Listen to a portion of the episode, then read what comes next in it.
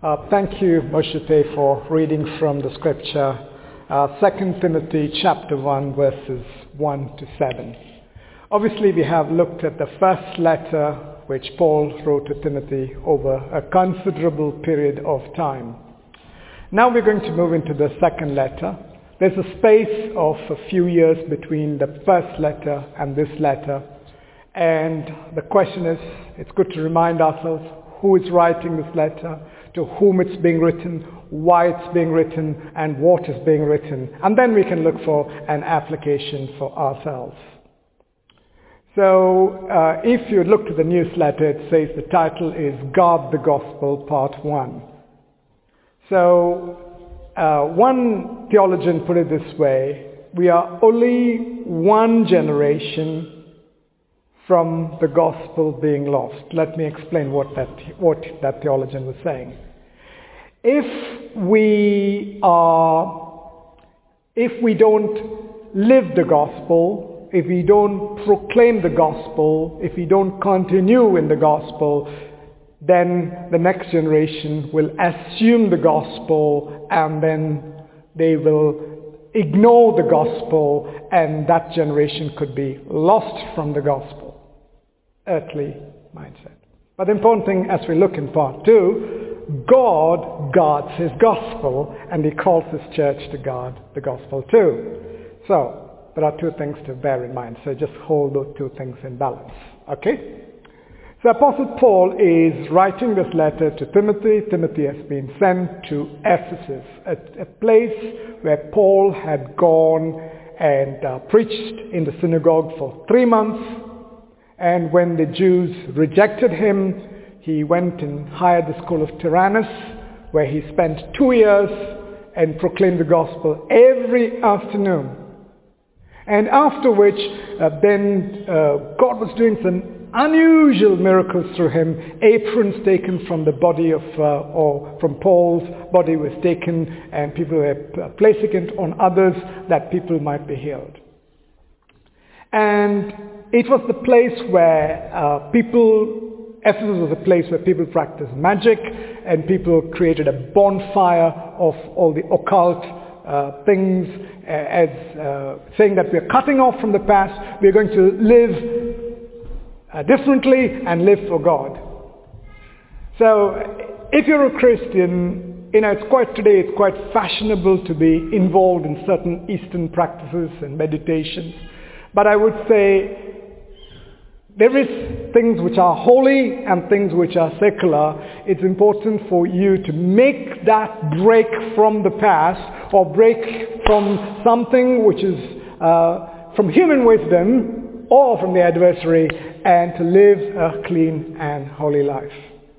What else happened in Ephesus? You had the seven sons of Sceva who tried to exorcise uh, demons from a particular individual and they were badly mauled up because this evil spirit said, uh, Jesus I know, Paul I know, who are you? So it's important for us when we serve God, we need to know God. When we stand and we oppose the adversary, when, you know, the Bible says very clearly, submit to God, then resist the devil. These seven sons of Sceva had not submitted to God, but they were trying to resist the adversary. All this was happening in Ephesus.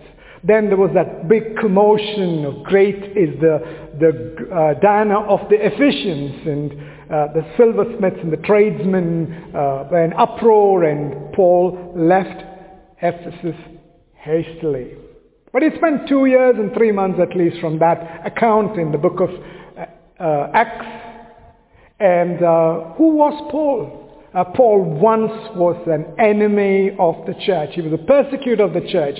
God met him, or let's put God confronted him, uh, God uh, converted him, and God commissioned him uh, to the gospel. So it's important to know that. Um, in today's message, if you want three points to take home, I'll tell the three points and I'll come and revisit it. It's going to be, uh, the first one is called by God, uh, the next one is uh, sh- uh, shaped by grace. And the next one is empowered by the Spirit. So let's put that C-S-E. So those of you who do Premier League, it's CSK, but it's not CSK, C-S-E. Okay? Uh, so it is uh, called by God, shaped by grace, empowered by the Spirit. Okay. So here is Paul moving from there and he's appointed certain elders and uh, latterly he is uh, traveling back to Jerusalem to get to the feast of Pentecost and uh, he is in a port city called Miletus where he summons the elders from Ephesus to come down and he says, I have uh, shared with you the whole counsel of God. I have not withheld anything. And he uh, charges the elders uh, to uh, look after the flock. And then he makes this journey. In church, um, the church actually uh, does not die out uh, because of external pressure, but it can die out because of internal uh, morality or corruption. Some wrong teachers have weaved their way. Wrong people have got into the leadership, the eldership and deacons. And so the first letter, Paul is being sent to Ephesus to, to correct the church. Correction is not easy. And so he has to go and say, hey, you, are you truly biblically qualified to be an elder? Are you biblically truly qualified to be a deacon? And then he addresses some other issues of disorder in worship and also the, uh, the there was a, a, program, they had a social service program where the widows uh, who were looked after. Some of the Christians were thinking like, well, the church is going to look after, so I'm not going to do my responsibility. So he calls the people, if you have a family, you have a familial responsibility to look after the widows and the vulnerable people. Don't put that burden upon the church. And let who are truly widows be looked after. The truly, truly vulnerable people to be looked after. You get that picture. So he's written all this. And uh, Timothy, and when Paul is writing this, Paul is in prison. And, he say, and he's hoping that he would be released. And while writing the first letter, he says, I hope that I'll be able to come. In case I'm delayed, I'm writing this letter, he says in the first letter. Obviously, there's a delay. And he is uh, on death row. He's going to be executed soon. So it's a very prominent time. When somebody feels their end is drawing near, they're not going to be talking about, oh, did you see that bargain? Like, you know, you buy two and get one free. Or they're not going to be talking about the weather. They're going to be talking of things that matter to their heart. So Paul is wanting to build this young man to be a man of God. You know, in our men's group, our title is Men for God and Men of God. We want to be men of God who will stand up and be men for God. If you want to be that man of God, then here is some advice that can apply to you. Apostle Paul is writing to Timothy. Who is Timothy? Timothy is from Lycaonia, from either from Lystra or Derbe, one of those places. Apostle Paul was there. And when he was there, he met this young man, Timothy, who uh, was a disciple of Jesus. And this young man was raised up by two Christian parents, grandmother and mother, two generations. If you're a grandparent, you have a responsibility to shape your grandchildren's lives. You know that word I said, shaped by grace? We are all shaped by grace. God uses, you might say, well, I didn't have parents who were Christians, but you're being shaped by God's family. You have got leaders who proclaim the scripture, who are shaping your life you got parents, there you got grandmother and mother. His father was a Greek.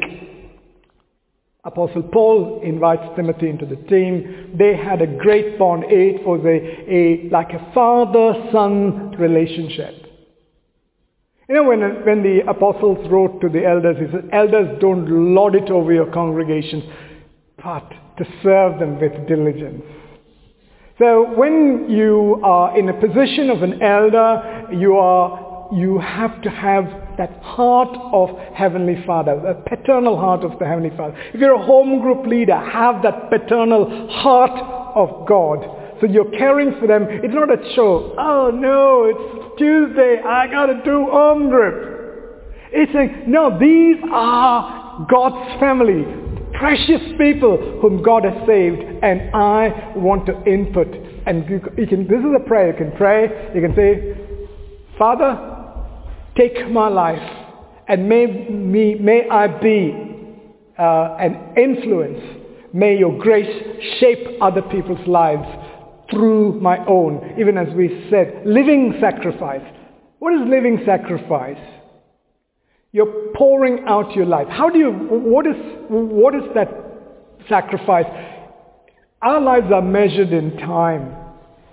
So when we give one hour of our time, or two hours of our time, or three hours of our time, we are giving our life as a living sacrifice unto God. So uh, Paul, going to the first verse, Paul, an apostle of Jesus Christ by the will of God, according to the promise of life. Note that word, by the will of God. We are born anew by the will of God. Jesus said to Nicodemus, uh, it's not like natural, we are not born by our human will, but by the will of God. Like we sang, before we began, the earth began to breathe. Is that the word? Yeah, breathe. God had determined in his sovereign will that you're going to be mine. That's exciting, isn't it? So you're not just one of those people who just accidentally stumbled into the gospel, which might be your earthly take, but that's not the case biblically. God had you in his mind long before this world ever came to be. Sometimes we can feel we are not special. We're just bumbling along as well. No, no, no, no.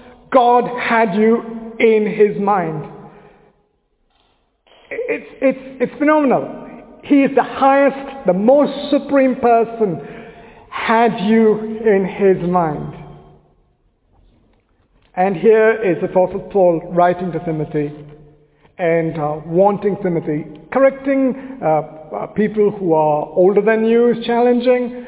Uh, Timothy is feeling a bit timid. Uh, you know, I, I, often use that uh, word, the alliteration, I think, all the TTs. I say, timid Timothy and tough Titus. He was a timid Timothy. And uh, here he is, and he wishes him by saying GMP, grace, mercy, and peace from God the Father and Jesus Christ our Lord. Grace is God giving you something we don't deserve. Mercy is holding back something that you do deserve, which is punishment. He's holding that back. And peace is primarily not a feeling, but a harmony with God. And that harmony has been restored because Jesus Christ has paid the price. So he not only paid the penalty for our sin, he also dealt with the partition that sin had brought. Today we have harmony. And the devil wants you not to believe that truth and want you to think that God is a million miles away. But no, he is for you, he's with you and in you. You know, when I was a young Christian, sometimes I used to look in the mirror. I'm not recommending this or anything. I'm just telling you my story. I used to look in the mirror and say, Alex, you are a new creation. All things have passed away. All those things held you back in the past don't hold you anymore. You can go and live that life. Hey, you are a new creation. I used to speak to myself. And I used to sometimes take certain words that who you are in Christ and, and speak looking at myself in the mirror in order to put the, uh, to, uh, to let that truth settle in. So, and I used to say, uh, I would say that it's, if I say if nobody else thinks of me, God, you think of me, that matters to me. If nobody else prays for me, Jesus, you intercede for me, that matters. If nobody else gives me a, a, a, a place to stay, you are preparing a place for me. If nobody else is going to welcome me, you are going to come and receive me. These are truths, this living hope that you, uh, you need to be solid about. The adversary would like you to go by a feeling. Feelings are not an indicator of your spirituality, but the scripture is the indicator. It tells you the truth. So there is a necessity to when you say, uh, submit yourself to God. You say, my mind is thinking one way, but the scripture is saying differently. I'm going to surrender to the scripture. God, I ask that I will follow the truth as I follow the truth. The feelings follow. You know, there used to be an old Sunday school story. They used to say, um, they had to walk on a tight rope or a, a, a, a wall, you know, with uh, drops on both sides. And the story says is, you know, um, uh, fact was going in front, and uh, faith was going in, fr- in front, feeling was behind. The moment you look back at your feeling, you're likely to fall. But keep your keep your eyes on the facts of the reality of the truth of what Jesus did. Okay, I thank God whom I serve with a pure conscience as my forefathers did without ceasing. I remember you in my prayers night and day. Paul was a man of prayer. What are we like in our praying? Our praying is like breathing to our soul. You know, eh, you know, sometimes we do sit down and kneel down and, or, or stand up or raise your hands and you pray. That's fantastic.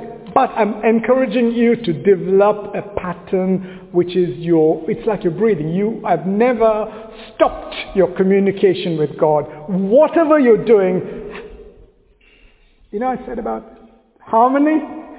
The connection is on. Even if there are pauses, it's on. You know, it's not like you hung off the phone, the phone is on. You know, sometimes um, I'm, I'm working in the office and uh, uh, Ray's got one of those, I don't know what you call it, Alexa out there. And sometimes I, I, I am I'm talking to, you know, I'm praying and Alexa says, I don't understand that. what I'm trying to say is, if Alexa is listening or your Echo Box is listening, God is listening. The connection is on. Develop a time of prayer. I would say pray.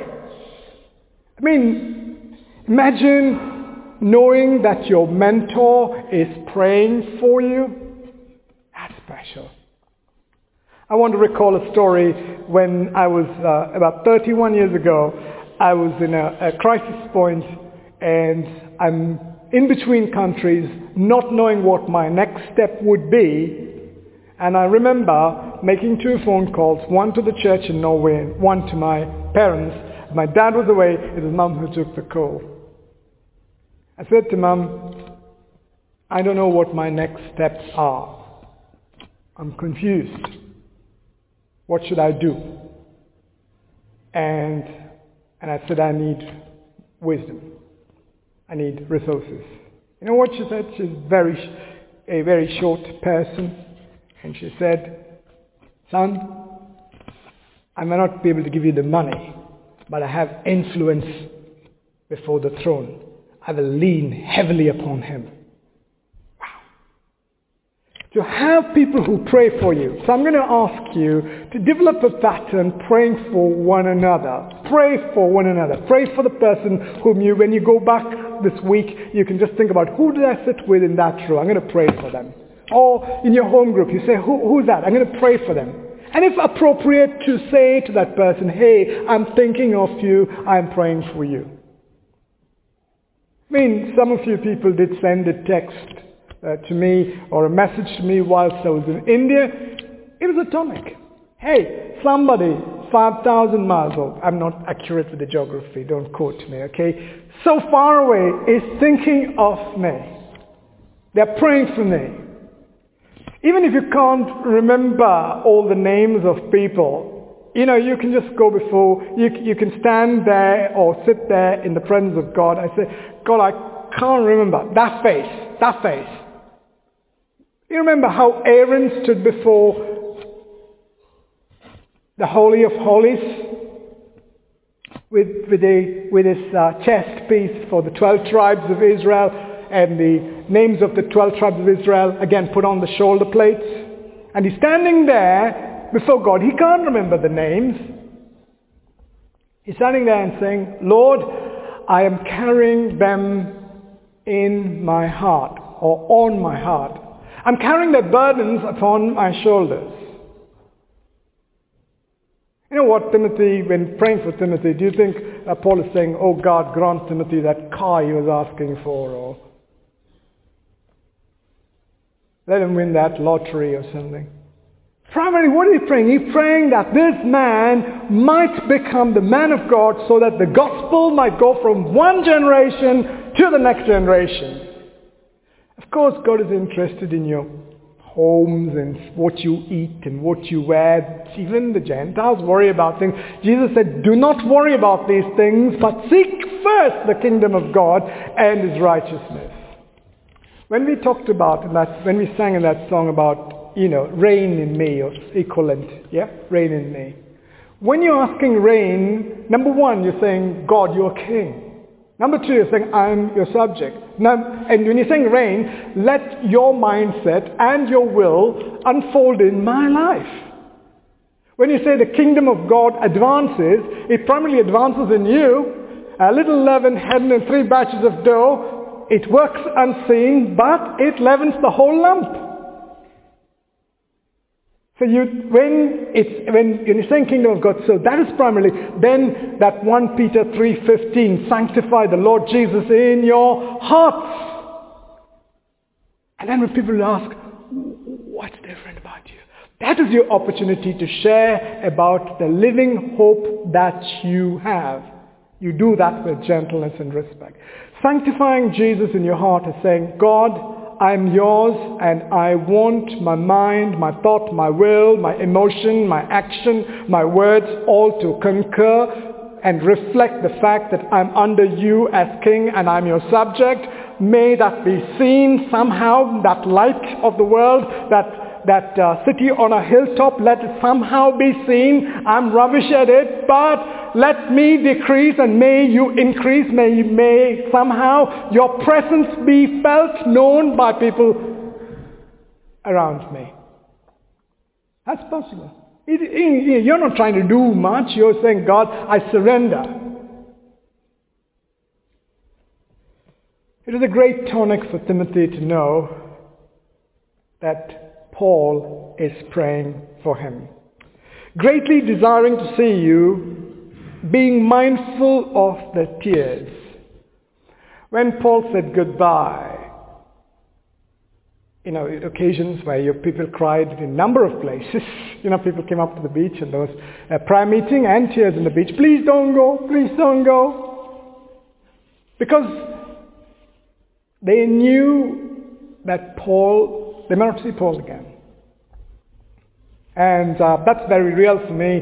I you know, uh, at 2 o'clock in the morning I was leaving my home and uh, getting in the car to go, and there was two, my mom and dad both in the Zimmer frame, you know. And one hand on the Zimmer.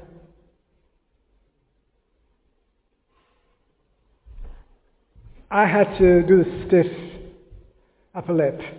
The bursting. Oh, okay, yeah, yeah, goodbye, bye, bye, that'd be great. and I held it together on the plane. Coming down on the motorway, M4 on the coach, I bawled my eyes out. Because of that uncertainty, you may not see them again.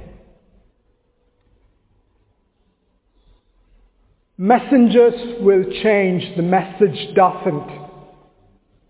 The gospel doesn't. The gospel has to go to the next generation. So it is down to you and me to guard the gospel, for which you need to remember you're called by God.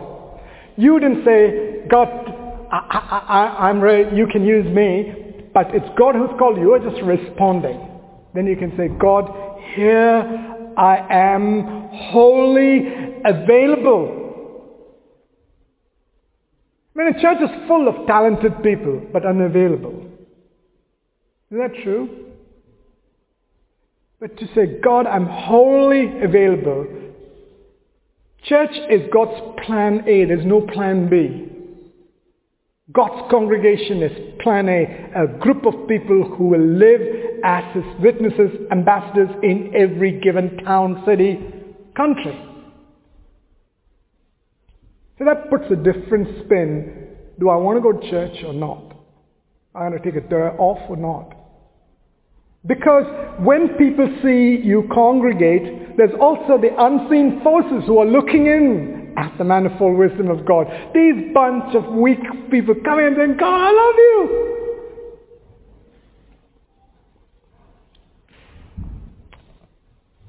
So that was Timothy's tears. And then he talks about his how Timothy was shaped by his grandmother, his mother, other people. Okay? So if you don't have grandparents who are Christians or parents who are Christians, don't worry. You're being shaped by lots of fathers, mothers, brothers and sisters.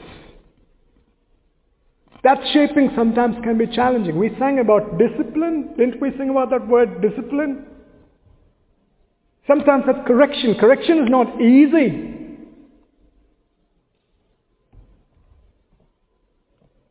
Then he says, Timothy, I remind you to fan into flame or stir up the gift of God which is in you through the laying on of my hands.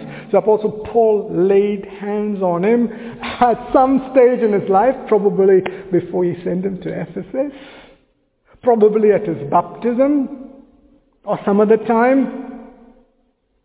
His placing of hands.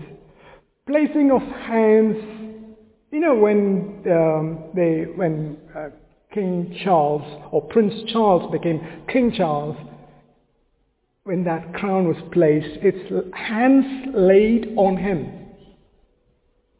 That is a public demonstration of transferring authority, responsibility to do a particular task on other people. In our Indian context, we have this.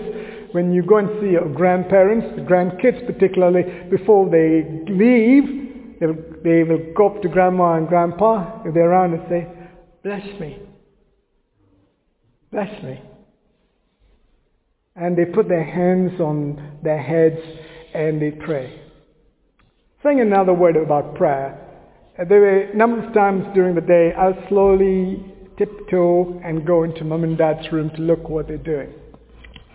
I can see them sitting there quietly, eyes shut.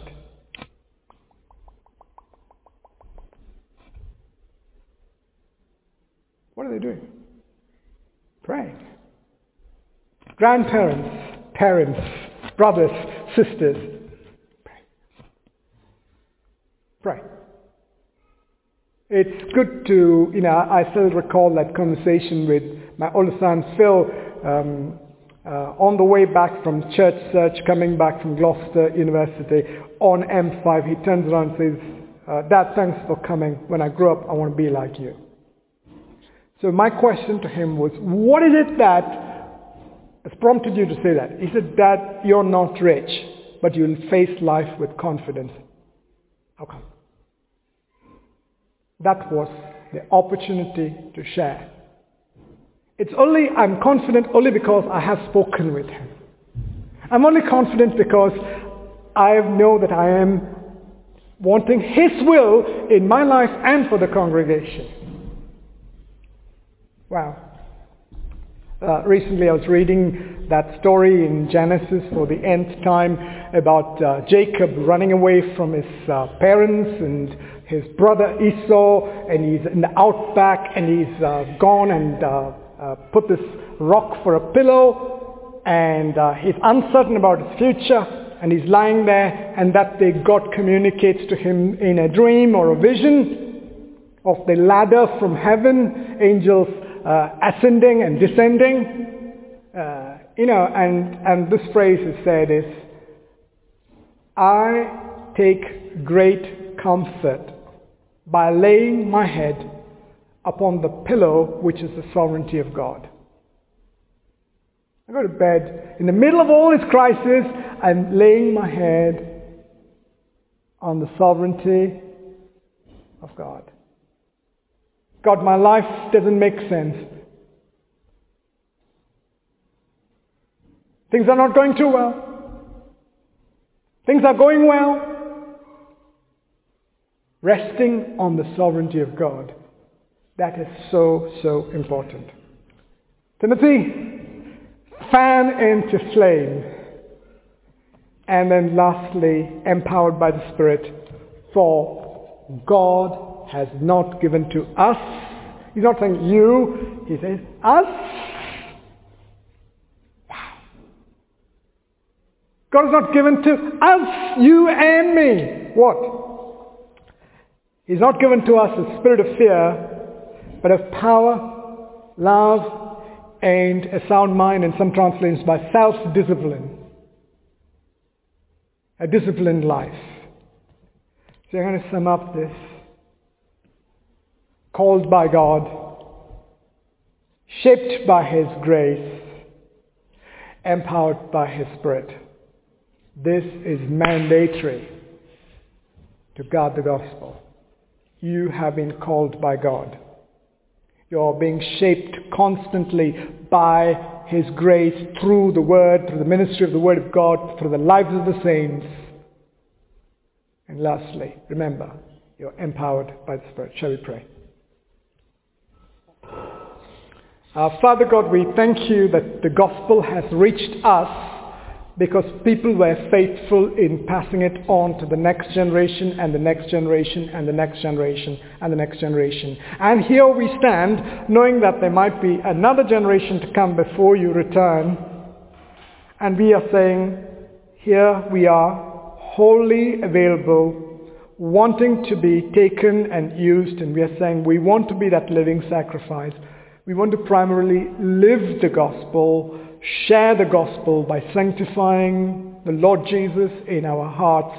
And we ask that your spirit, which is the one people are born again by the by not by human will, but by the will of the Spirit, like the wind that blows, I ask your Spirit that's already moving on this earth upon people, you'll bring those conversations and those opportunities, and we ask that we be able to give a reason for the living hope we have in you.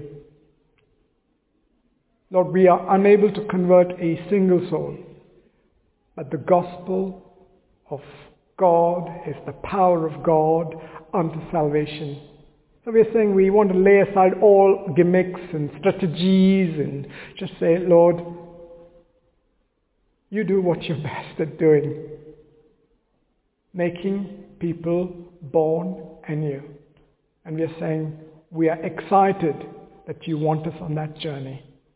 Here we are for you. We ask this in Jesus' name. Amen.